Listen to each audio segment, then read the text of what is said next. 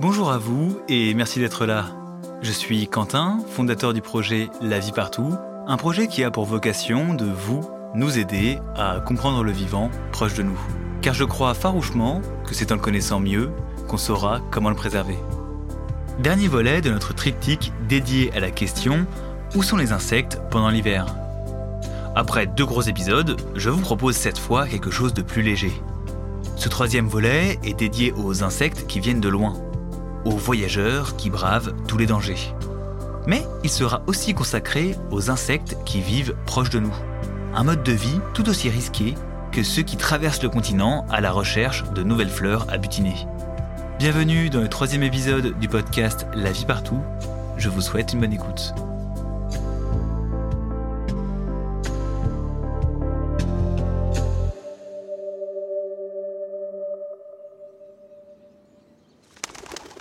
Pour répondre aux besoins de chaleur, quoi de mieux que de quitter les terres froides pour les pays chauds? C'est la stratégie adoptée par de nombreux oiseaux que nous voyons traverser le pays sitôt l'été fini. Mais les oiseaux ne sont pas les seuls à voyager. Certains insectes migrent aussi. C'est le cas de plusieurs espèces de papillons qui vont traverser l'Europe pour rejoindre l'Afrique. Le vulcain et la belle dame sont de cela et peuvent traverser des milliers de kilomètres en quelques générations. Une première génération fera une partie du voyage, du sud vers le nord, puis va se reproduire. La nouvelle génération de chenilles se développera rapidement avant de se métamorphoser et de continuer le voyage durant toute la saison estivale. Quand la durée du jour commencera à réduire, les papillons belles dames et les vulcains feront leur voyage de retour. Leur mission quitter les terres du nord pour le sud avant que le gel n'arrive. D'ailleurs, tous les vulcains ne quittent pas le pays. Certains vont aussi hiverner chez nous, comme les papillons dont je vous parlais dans l'épisode précédent.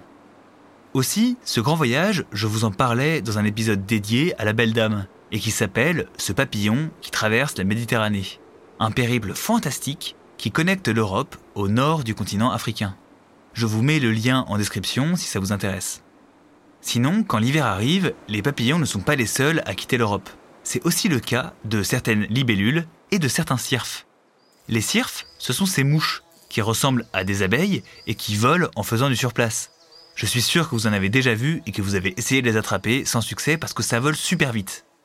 Eh bien, dans le monde, il existe plus de 6000 espèces de cirfes et 500 vivent en France. Les cirfes sont mal connus du grand public et j'avoue que je trouve ça un peu dommage, surtout que ce sont de grands pollinisateurs à tel point que les anglo-saxons les surnomment les flower flies, ce qui signifie mouche des fleurs. C'est mignon, non? Eh bien, les cycles de vie des cirfes sont extrêmement variés. Et comme je vous le disais, certaines espèces peuvent migrer. Du coup, pour nous en rendre compte, il faut que je vous raconte une histoire tirée d'un article du Monde que je vous mets en description. Vous êtes prêts? C'est parti.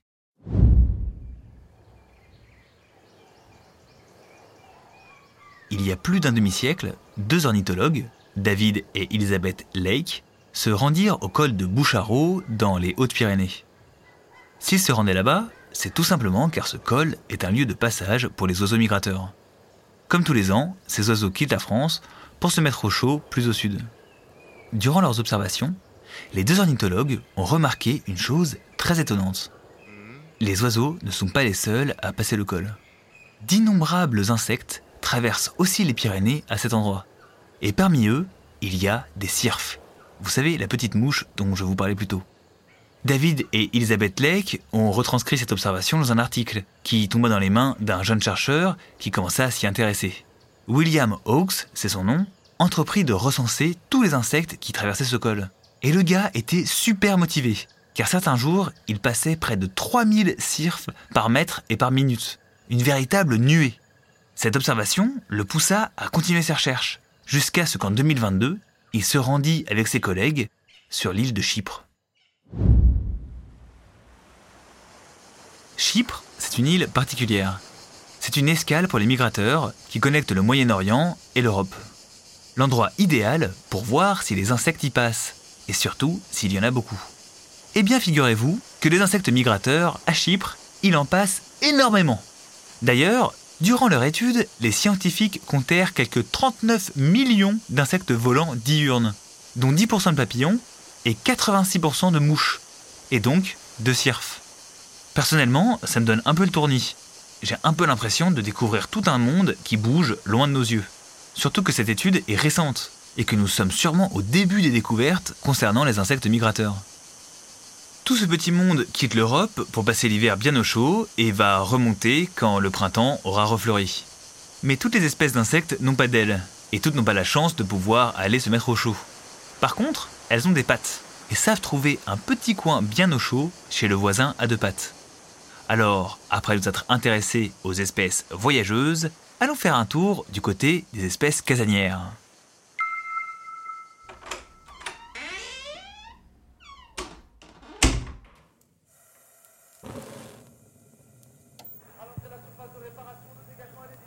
Nos maisons sont de petits cocons douillés prévus pour passer l'hiver. Nous faisons des réserves de nourriture et chauffons nos habitations pour éviter le froid. Mais nous ne vivons pas seuls. Certaines espèces d'insectes cherchent à rejoindre le confort de nos maisons. C'est le cas de certaines punaises qui quittent leur environnement habituel pour se cacher chez nous. Il arrive aussi de trouver des colonies immenses de coccinelles cachées dans nos volets ou même qu'elles tentent carrément d'entrer dans nos maisons. Ces coccinelles sont les cousines asiatiques de notre coccinelle européenne à 7 points. Elles ont été introduites en France pour lutter contre les pucerons. Comme elles sont peu résistantes au froid, on pensait qu'elles ne passeraient pas l'hiver. Sauf que ces petites bêtes se sont adaptées et se rapprochent des habitations pour éviter le gel. En automne, les éclaireuses coccinelles asiatiques font du repérage. Une fois qu'elles ont trouvé l'endroit idéal, ces éclaireuses vont déposer des phéromones qui attireront les autres coccinelles. Du coup, ces insectes vont hiverner en grosses grappes de plusieurs dizaines, voire de plusieurs milliers d'individus. Par contre, notre coccinelle européenne, elle, préfère se cacher dans les fissures, ou sous une écorce, ou dans un tas de feuilles, voire même dans un tas de bois. Il y a peu de chances que vous la trouviez chez vous. Tout ça pour vous dire qu'il existe tout un cortège d'insectes qui profitent de nos habitations. Il existe même un mot pour définir ce comportement, qu'on appelle le phénomène de synanthropie. Ce mot est dérivé du grec ancien syn, qui signifie avec, et de anthropos, qui signifie humain. Synanthropisme veut littéralement dire avec les humains. Ce phénomène de synanthropisme va définir le fait qu'il existe des espèces qui vont développer une certaine tolérance envers la présence humaine, pouvant aller de la cohabitation occasionnelle jusqu'à la préférence, voire à la dépendance complète envers les humains. D'ailleurs, si ça vous intéresse d'en savoir plus sur le sujet, je vous invite à écouter l'épisode Pourquoi les araignées entrent dans les maisons, sorti en décembre 2023. Je vous mets le lien en description. Ce phénomène de synanthropisme, nous pouvons le trouver chez de nombreuses espèces, que ce soit insectes, oiseaux ou mammifères. Et j'adore ce genre de mot, car il permet de voir les interactions avec les espèces qui nous entourent sous un prisme différent. Nommer les choses permet de les connaître, ou au moins de connaître comment elles fonctionnent. Et ça, j'avoue que c'est une des raisons pour laquelle je fais ce podcast, pour vous partager ce genre de découvertes qui permettent d'ouvrir notre regard sur le monde qui nous entoure. Et à présent, eh bien, il est temps de conclure. Ça y est, nous avons vu dans les grandes lignes où sont les insectes pendant l'hiver. À cette question simple en apparence, il existe des dizaines de réponses. Car les insectes, c'est tout un pan du monde vivant. Ils existent depuis des millions d'années et ont évolué en même temps que nos écosystèmes. Les insectes sont indispensables au monde vivant. Et leur disparition, eh bien, c'est une sacrée catastrophe. Surtout que les raisons de sa disparition est multifactorielle. Mais nous savons où regarder. Déjà, la destruction de leurs habitats les empêche de faire entièrement leur cycle de vie. Les sols sont bétonnés, retournés, modifiés, les haies sont rasées, les prairies sont modifiées et remplacées par des monocultures traitées aux insecticides. Voilà autant de raisons de voir les populations décliner. Et ça, ce n'est qu'une partie des problèmes causés aux insectes et en général aux vivants par l'espèce humaine. J'avoue que dès que je creuse un peu le sujet, j'ai un peu l'impression de combattre une hydre à qui on couperait une tête pour en voir repousser 10 000. Mais si on y réfléchit bien, la disparition des espèces, c'est toujours un peu la même chose. Cette disparition n'en est pas une.